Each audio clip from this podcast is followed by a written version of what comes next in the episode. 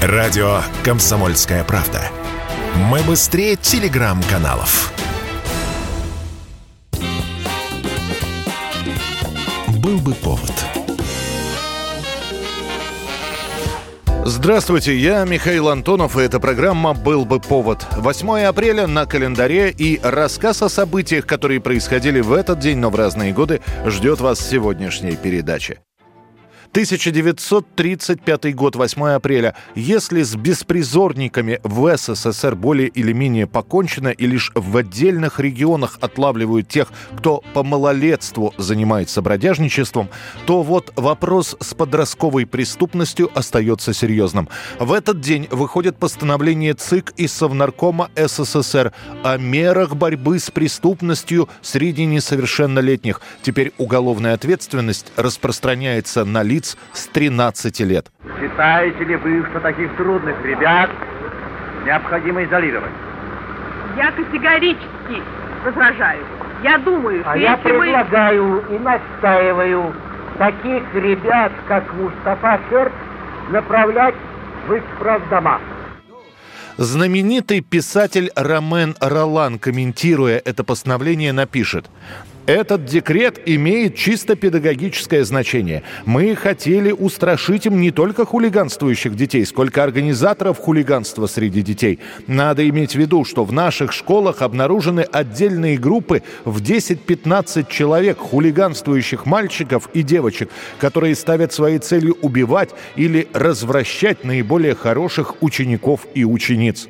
8 апреля постановление опубликовано в главной газете «В правде». В следующем номере газеты от 9 апреля выходит передовица «Покончить с детской преступностью и ее пособниками». Упор в статье, как и говорил Ромен Ролан, делается не на самих подростков, а на тех, кто толкает их на темную дорожку.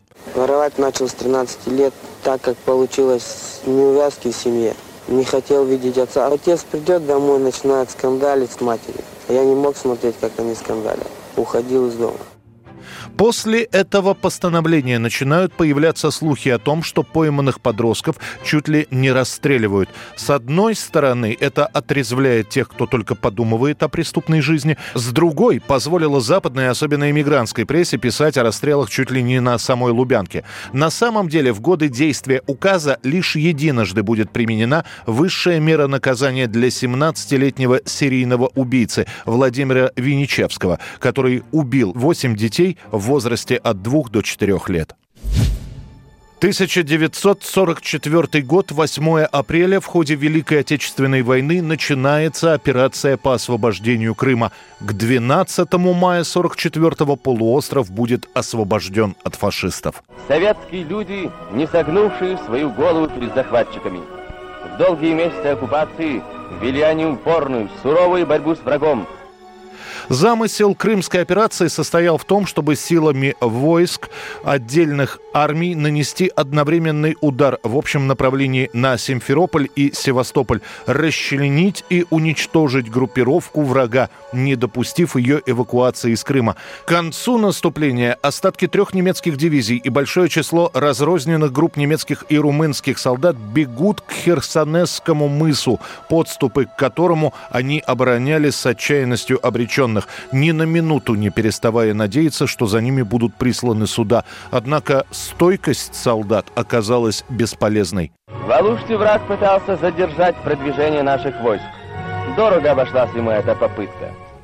Крымская операция завершилась полным разгромом 17-й армии вермахта. 100 тысяч человек, из них 61 580 пленных. К этому числу нужно добавить значительные потери войск противника во время морской эвакуации, в ходе которой была фактически уничтожена румынская черноморская флотилия, которая потеряла две трети наличного корабельного состава.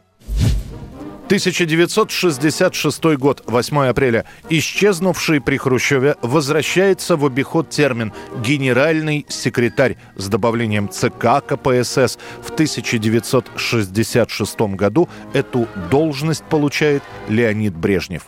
Позвольте в связи с этим заверить Центральный комитет, Президиум Верховного Совета, Совет Министров, вас, мои дорогие товарищи, в том, что все последующие годы своей жизни я честно, самоотверженно отдам нашей партии, нашему народу, чтобы оправдать все то, что вы авансом сегодня сделали в день моего 60-летия. 8 апреля 1966 года, в последний день работы 23-го съезда КПСС, один из докладчиков, первый секретарь Московского горкома КПСС Николай Егорычев, предлагает восстановить должность генерального секретаря ЦК партии. Аргументация простая. В стране должна быть централизация власти. Раньше был царь, потом вождь. Хрущевская премьер-министр звучит и для нашей страны, и для зарубежа не очень статусно куда звучнее генеральный секретарь.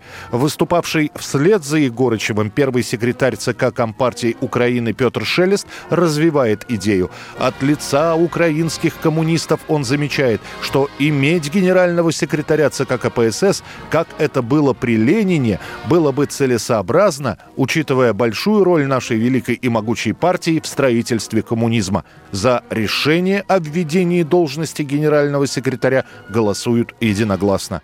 Генеральный секретарь выступает с отчетом о работе и программой на будущее. Начиная с этого времени Советский Союз возглавляют именно генеральные секретари, которые и умирают на этой должности. Лишь Горбачев в 91-м откажется от титула генеральный секретарь и станет президентом СССР.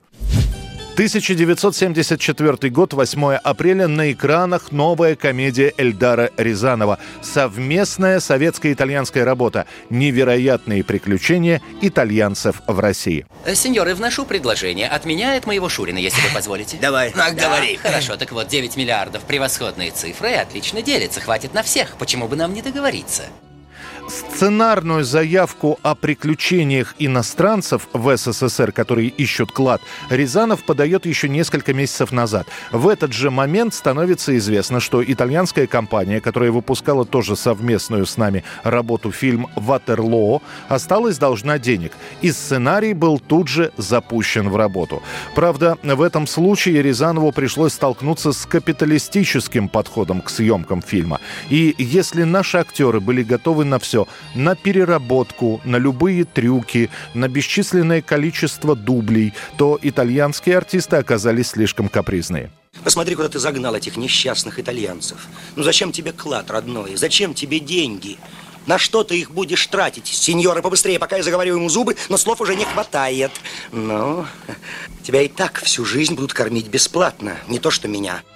В своих мемуарах Эльдар Рязанов после будет описывать, с какими трудностями ему пришлось столкнуться во время съемок невероятных приключений итальянцев в России, и что он не раз порывался остановить съемочный процесс по вине итальянской стороны. И лишь желание не ударить в грязь лицом перед Западом позволило доснять картину до конца. Если в Советском Союзе фильм Рязанова посмотрят 50 миллионов человек, то в Италии лента выйдет ограниченным прокатом под названием одна безумная, безумная, безумная гонка по России и провалится в прокате.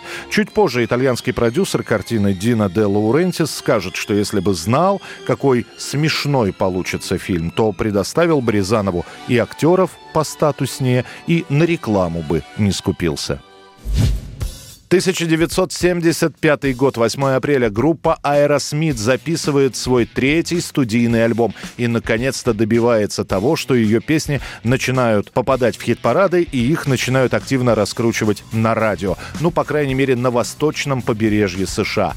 Самая раскрученная песня из третьего альбома называется «Walk This Way», что в переводе означает «Иди сюда».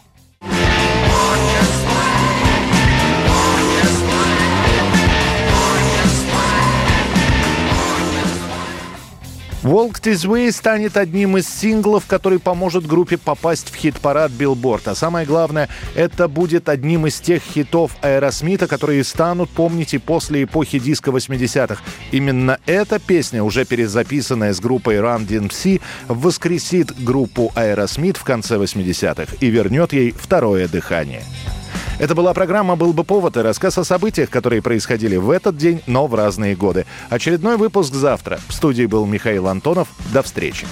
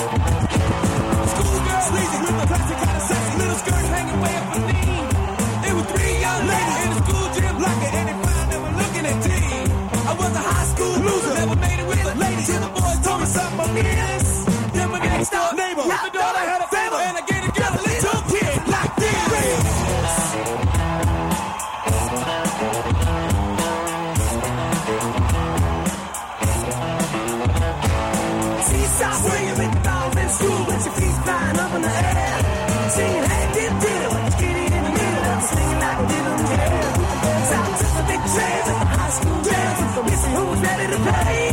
But me and food, what you do, do what you do, how the world is made.